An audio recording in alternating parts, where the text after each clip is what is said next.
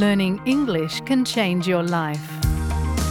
You can improve your English and learn about Australian culture at the same time with SBS Learn English. Listen wherever you get your podcasts. Bahagi na ng pangkalahatang buhay at kapakanan ng bawat tao ang sexual health. Higit pa ito sa usaping pakikipagtalik, paglilihi at pagbubuntis. Samantalang ang sex education naman ay kasama sa aspeto ng paglaki ng bata hanggang sa pagtanda, kalinisan, pagkapalagayan ng loob at pagmamahal. Ito rin ang pundasyon kung paano mapanatili ang positibo at maayos na relasyon. Itinuturo ang sexual health sa mga paaralan sa Australia mula preschool hanggang year 12. Ang pambansang syllabus ay batay sa teorya ng pag-unlad ng bata o paglaki nito na isinasaalang-alang ang pisikal, emosyonal at psikolohikal na mga yugto ng maturity ng isang tao. Sinabi ni Renee West, isang tagapayo sa secondary school sa New South Wales, Department of Education, ang Australian curriculum ay idinisenyo ayon sa international scientific standards. It does follow the evidence of sexual development for children at different ages, and the resources are reflective of UNESCO's international guidance on sexuality education, which has been evaluated for decades to make sure that we're in line with what the concepts are and uh, what should be taught to make sure it's inclusive of all students within the classroom. Mula kindergarten, ang mga bata ay tinuturuan ng mga tamang pangalan ng bahagi ng katawan at kung ano ang kanilang mga papel na ginagampanan. Habang tumatanda sila, umuusad ang mga aralin hanggang sa paglilihi at pagbubuntis. In the early primary years, they're learning about their body and changes of the body during puberty, and they'd learn about reproductive health and menstruation in the later years of primary school. And then that moves into the high school or secondary school years where they start to learn more about sexual behaviors, pregnancy, methods to prevent pregnancy, sexually transmitted infections or STIs. Habang nagiging mature ang pag-iisip at emosyon ng mga estudyante bilang mga teenager, tinuturuan sila ng mas komplikadong mga paksa tungkol sa relasyon, pagpayag at pagpapalagayang loob. They'd also learn about aspects of privacy and body autonomies and also protective behaviours because the school curriculum is very much focused on positive outcomes for students. And therefore, what they're learning is about understanding their body and how their body functions and their role within a relationship as they move through life. Sinasabi ni West na inaangkop ng mga guro ang curriculum sa konteksto ng kultura at relihiyon ng kanilang paaralan habang binabalanse ang kahalagahan ng pagkakaiba-iba at pagsasama-sama ng mga komunidad. Ang mga paaralan sa New South Wales ay karaniwang nagpapaalam sa mga magulang kapag isinasama nila ang paksang may kaugnayan sa sex at kung paano nila ito gagawin. Ang mga eskwelahan ay madalas nagiging lugar upang pag-usapan ang mga isyu na hindi pinag-uusapan sa loob ng bahay. If I'm totally honest, most young people in our classrooms, regardless of the age, they're curious and they just want to know that what's happening to them is normal and that other people are experiencing it as well. One of the pieces of evidence that we know is that effective sexuality education actually delays the initiation of sex. So the earlier we can teach and the more we can teach, the more informed they are and the better the decisions that they make. Ayon naman kay Kathy Zimaitis na isang direktor ng Curriculum for Secondary Learners sa New South Wales Department of Education. Mahalagang maglaan ng panahon ang mga magulang para pag-usapan ang tungkol sa sexuality sa bahay.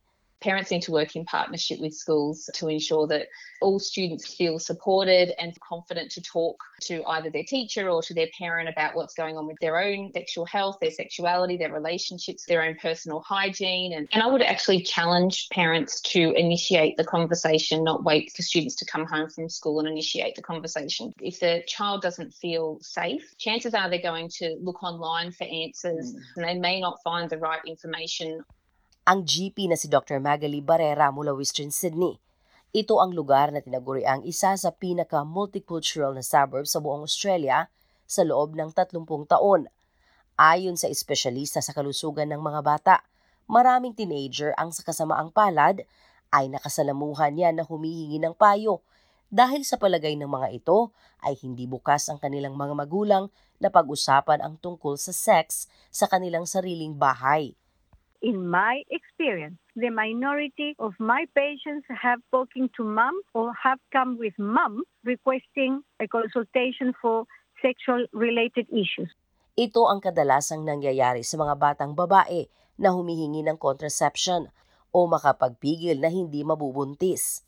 For girls to talk openly with their parents about sexual education is very rare. I do not know if it's out of shame, out of cultural bias, or why. But when I say, Have you spoken to mom about it? Most of the time I say, Oh, of course not. Why? I prefer to ask you. Dagdag paliwanag ni Dr. Barrera, may mga teenager din na mga lalaki na kumukonsulta sa kanya ng mag-isa, ngunit mas madalas silang humihingi ng iba't ibang uri ng impormasyon. They come because they want to have STD checks to see if they got something when they had sex with a girl. And I said, well, remember that the contraceptive pill will prevent a pregnancy, but it will not prevent a sexually transmitted disease. Sabi pa ng doktor, karamihan sa mga magulang ay sinasamahan ang kanilang mga anak para pag-usapan ang sexual health kapag nakatungtong na sa punto kung saan ang mga babae ay nagsisimula na ng buwan ng dalaw o regla. Sa mga lalaki naman kung nagsisimula na silang mag-masturbate o kapag nakakaranas na sila ng isyo kaugnay sa pagdadalaga at pagbibinata. Ayon pa nito, sinasamantala niya ang pagkakataong ito para masimula na pag-usapan ang sexual health. Subalit, madalas niyang nahaharap ang hamon ang pagkasalungat ng paniniwala o relihiyon ng pamilya. Kaya para malampasan ito, sinusubukan niyang irespeto anuman ang pinaniniwalaan ng mga magulang. Nananatili siya sa tunay na siyentipikong impormasyon at sa pamamagitan ng paggamit ng props. I always ask permission to the child to examine them. And if they say no, it's no. I said, okay, can I show you pictures? And you can tell me which picture do you identify with? And that relaxes them and teaches them at the same time that when they say no is no. Kaya ang tanong, paano malalampasan ng mga magulang ang kanilang kawalan ng kapanatagan at matugunan ang sexual health sa kanilang mga anak?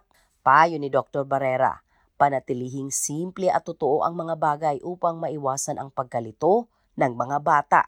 Leave the child to give you the first clue that they want to know and never, ever lie to them. If you do not know the answer, look for it. Go to your doctor, to the teacher, and, but if it is a normal question, try to answer it as much as you can. Most of the time, when you give straight answer, the conversation ends there. You don't need to go into the intimate details of what a sexual encounter is. Kaya anong mga mapagkakatiwalaang resources ang maaaring gamitin ng mga magulang? Ayon kay Derek McCormack, ang director ng Raising Children Network, na isang independyenteng organisasyon na pinondohan ng gobyerno para bumuo ng mga resources online para sa mga magulang.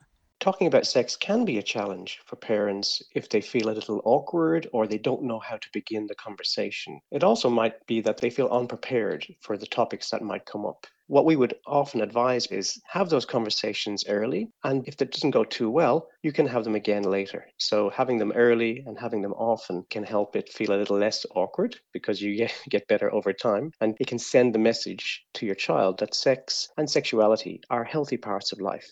Ang website ng Raising Children ay may malawak na resources na magagamit upang gabayan ang mga magulang kung paano gawin ang mga pag-uusap na naaangkop sa edad tungkol sa sexual health ng kanilang mga anak. Kaya ang natitirang payo ni McCormack sa mga magulang, ihanda ang kanilang mga sarili sa pamamagitan ng paghahanap ng mga impormasyon bago kausapin ang mga anak. For children up to the age of eight, they might want to know how girls and boys' bodies are different, where babies come from, and those kinds of topics. And this is a good tip. They could start by asking their child what they know and what they think about those topics. Children from 9 to 11 years of age, for example, might be having questions around sexuality and relationships, masturbation, and other parts of normal sexual development in that older age bracket. At ang pinakahuli at mahalagang payo ng education expert na si Renee West sa mga magulang na nahihiya The best time to have a conversation is in the car. You Mhm. don't have to look at each other, but you can't escape. Ang ulat na ito ay binuo ni Claudiana Blanco na isinalin sa ating wika. Ako si Sheila Joy Labrador para sa SBS Filipino.